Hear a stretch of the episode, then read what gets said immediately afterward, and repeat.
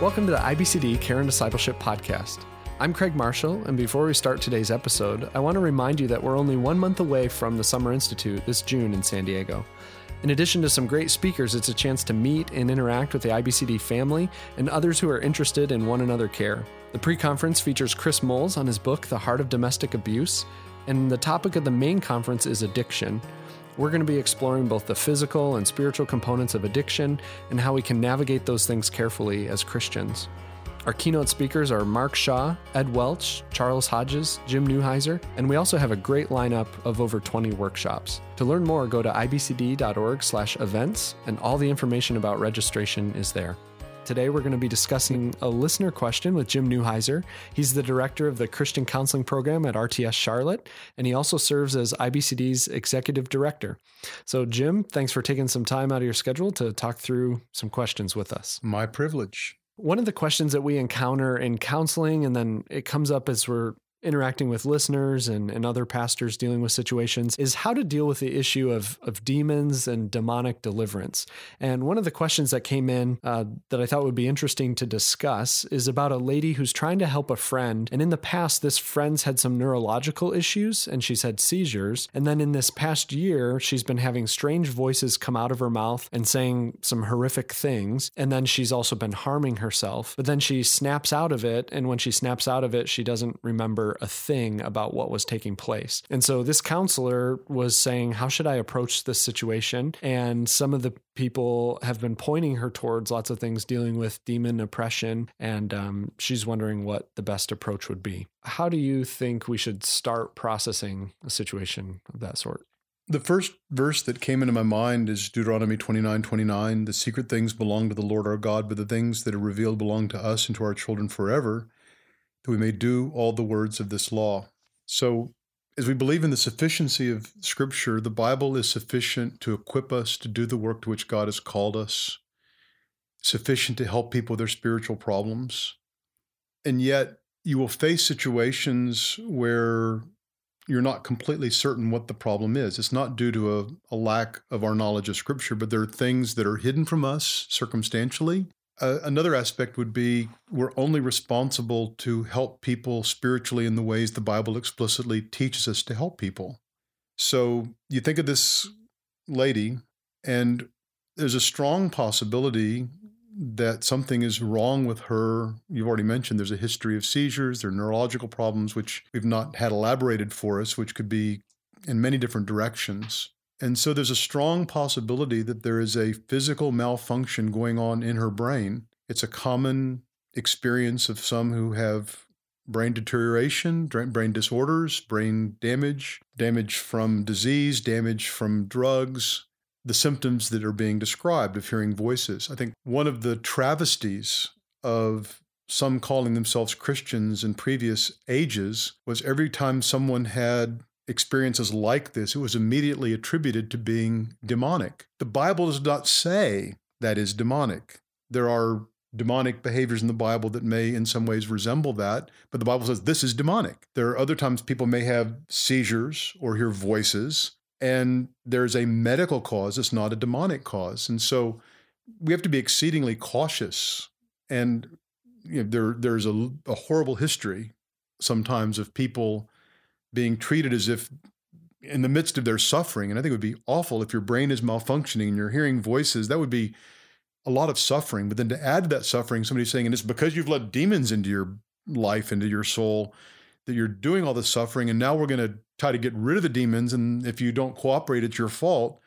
Uh, it's multiplying the suffering unnecessarily and unbiblically. So humility in the fact of there's a lot that we don't know, and then also just sticking with what we do know and and seeking to approach it cautiously that way, out of concern for the other person, not trying to just blame them in it. One of the things about this situation too is it's um, voices coming out of her mouth too. It sounds like um, you know these these different voices than her own are are happening during this experience too.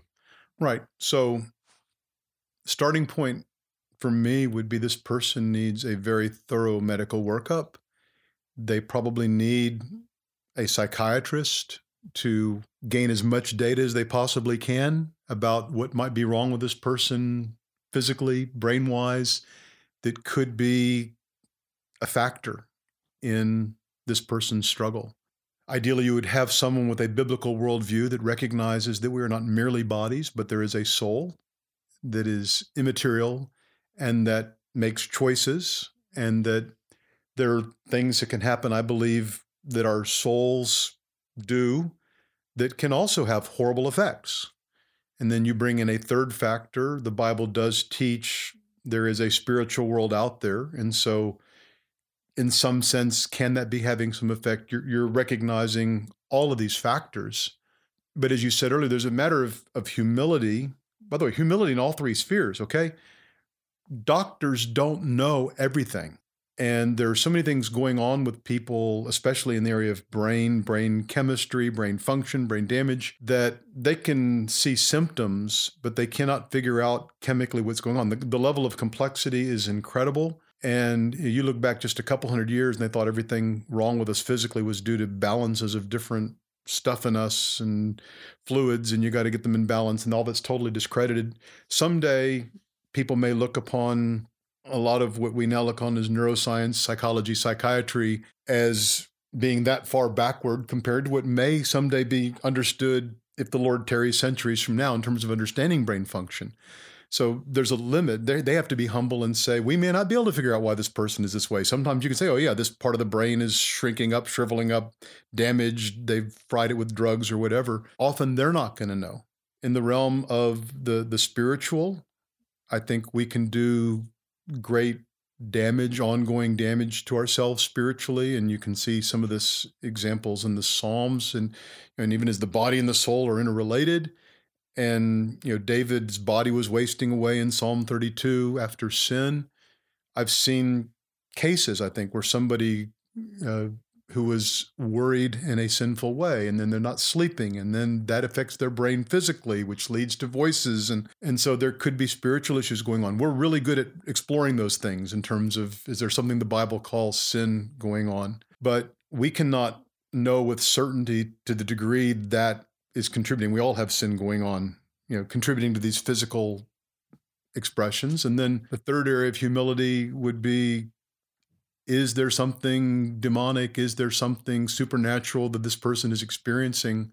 Uh, the Bible does not give me explicit instructions how to tell the difference between a schizophrenic whose brain isn't working and they're hearing voices, or even saying things that are uncharacteristic with strange voices or other, which can be physically caused, as opposed to someone who may have some demonic influence contributing to that. And so I would approach drawing a conclusion with extreme caution. It seems like in these situations, sometimes the tendency is to see the abnormality of it and that puts us quickly into the realm of the demonic which is a it's a realm that scripture doesn't give us a lot of insight into how to even deal with prescriptively so it's just interesting we go there so quickly and yet it's something that we know so little about how we would even deal with it and what we know. And part of our belief in the sufficiency of Scripture is that the Lord has revealed everything we need to know about this in the Bible. And what do you have? Well, you have descriptions mostly in the Gospels, some in Acts, and here and there in the Old Testament of demonic activity. But most of it is when Jesus or the apostles sent by Jesus deal with it in a certain way. But I'm not Jesus, I'm not an apostle. And it seems like there's a great heightening of that activity in the time of our Lord on the earth. He clearly knew what it was, and he had that in a revelatory sense, as apparently did the apostles. But then you read the rest of the New Testament, there aren't instructions about here's how to cast out a demon or here's how to recognize whether it's a, a demon or some other problem. And what concerns me is you have, I'm sure, well meaning Christians who have gone beyond the Bible and they've come up with manuals of here's how to deal with demons. And the Bible doesn't reveal what's in their methodology. And so I would rather stick with the methodology the Bible does reveal, which does address the problem, even if it's not as specific as some of these people want. But the Bible doesn't teach that level of specificity. And so, what does it teach us that we can go to? Well, the classic text in the New Testament on spiritual warfare is in Ephesians 6. And as we're told, that our battle is not against flesh and blood, but against the authorities, cosmic forces, present darkness, all of that. But how are we to take up this battle? He describes the armor of God, and that is what enables us to stand firm against the, the evil schemes of the devil. Now, as he describes that generally, you say, well, he's reminding us the whole world is a spiritual battle place in the sense that uh, First John 5 says the whole world lies under control of the evil one. Ephesians 2 says we were all in his realm before. Colossians 1 says we've been delivered out of his realm. So in one sense, the activity of the devil and, and the demonic is not just limited to some person screaming in a strange voice, but uh, as evil prevails on earth to the extent it does, that is his activity. And we are to engage in fighting against that with the weapons God has given us, which is not naming demons and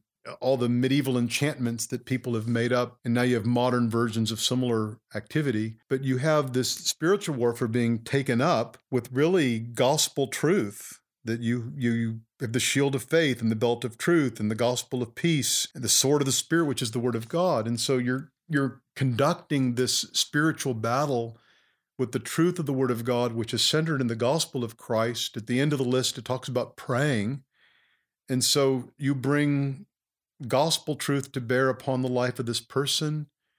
Uh, something I've done before, and I've had situations where somebody may think it's demonic, the person or some friend, and I can't pray, Lord, take the demon away because I'm not sure if it's a demon or not. I'm not sure if this is just this own this person has gotten themselves so wrapped up in their own soul that they're engaged in bizarre behavior or they've they've hurt themselves physically with drugs or lack of sleep and they're irrational or you know if there's something going on with the brain but i can pray to the god who does know and say lord you know what the problem is here.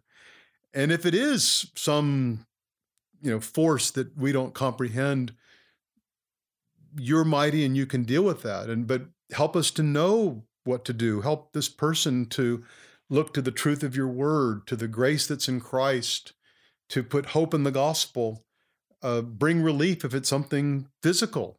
And sometimes there are physical remedies there are sometimes medications people can take that make certain voices go away uh, and so we're, we're crying out to god to bring help through the means that he has ordained. So it, it sounds like a much more holistic approach to it, uh, uh, an approach of saying it could be a variety of factors, and we're going to proceed with the things that we know and continue to investigate uh, the things that we don't know. And we want to be cautious about stating with certainty that which we can't state certainly from the Bible, which you said earlier is humility. I have never been in a situation where I was certain there was something explicitly demonic. I've a couple times been in my life where I thought it might be. I'm not sure. But that doesn't stop me from reading the scriptures, admonishing the persons from the scriptures, praying, calling upon God to help me and this other person in their ignorance. And my conscience is clear that there wasn't some big thing in the Bible I was missing that I should have recognized it. Uh, and so, on all realms, I think I, I've been surprised to see how much I think the agonies of the soul can affect the body, which lead to bizarre behavior. Or a person I counseled when they fried their brain with meth and they're hearing voices. Well, in one sense, meth is demonic, but in another sense, I don't think this guy's problem is demons. I think he's damaged his brain with the meth. And I think there would be some strong medical evidence in that realm. Now, is it possible there's some demonic there? I don't know. But I'm not going to claim I know something. At least I hope I won't claim something that I know when I don't know. There has to be a humility about our knowledge, but a complete confidence in God's perfect knowledge and God's help as we seek Him. I think that fear that maybe there's there's some technique or something in Scripture we just don't know about and or we're not comfortable with, I think can can really throw people in counseling, especially when you see something that that seems very strange. Right, and the problem that to which you alluded is that there are people who write books and even have counseling ministries that have taken examples in the Bible where Jesus or the apostles did something and they've made that into a methodology that the Bible never explicitly tells us to follow. And Jesus and the apostles had knowledge and power in those situations that we do not possess. And and so I think going after this extra biblical methodology, which does not really have the authority of the explicit teaching of Scripture, is distracting those who need help from the answers the Bible actually gives in Ephesians 6 and in other places. David Powlison wrote a book called Power Encounters, which unfortunately I think is no longer in print. But one of the great things is we have a two part summary, audio summary of that on our website, and we have outlines and he does just a masterful job walking through all the passages in scripture dealing with this. One of the things I, I love about what he shows is in Acts 8, where you have Simon, who had a background in witchcraft, the way that the apostles deal with him is calling him to repentance, not casting out some demon or some past remnant of the occult. Um, and so the we see even some narrative examples of what our approach would be that way as well. Yeah, I think it's very exciting we have those audios, and I think it would be a much more extended answer to the question that was raised. And I appreciate how David deals so carefully with the text. Everything he does is really helpful it kind of blows my mind it's out of print because it's just one of the most biblical expositions of demonology and spiritual warfare that I've yeah seen. I laid hands uh, made my hands on a few copies a few years ago. I actually could probably take my wife out to dinner just by selling one of them unless they put it back into print. Right right. So I appreciate the the listeners questions. I know this is something that we deal with and uh, and comes up especially as you really seek to help people with what they're struggling with and as they open up and let you into what's going on. And so so we just want to encourage you with the truths that we've talked about, but then also those two part audios do walk through this in a much more thorough way and uh, will be helpful. I, I want to also make it clear to our listeners we take spiritual warfare seriously. We do not deny the reality of a personal devil and demons, but we're thankful that Christ is Lord over all and that He's told us what we need to know in the Bible and so when we encounter situations that we may wonder, how is the devil in this? In a sense, he's in all of it. When someone commits suicide, there's a sense in which you say the enemy did this, whether that was a demonic possession or just what he does in the world. But then to get the hope and the answers we need, we need to rely upon the explicit and clear teaching of Scripture, not to do what even goes back to the Middle Ages of making up this extra biblical methodology and approach that will actually pull people away from the answers the Bible offers. And that's what can be so sad to see is missing out on this wealth of what scripture does say so clearly and getting hung up on some of the things that are the secret things that probably belong to the Lord. Amen. Thank you for submitting your questions in this area, and we look forward to hearing more comments and interaction just as you think through the things that we've talked about and then listen to those Powlison audios on our website. It's a, a difficult and tricky topic, but there's a lot of encouraging truth there. And we want to continue to encourage you to submit your questions on our podcast page or send us an email at info at ibcd.org. Thanks for listening, and we'll be with you next time.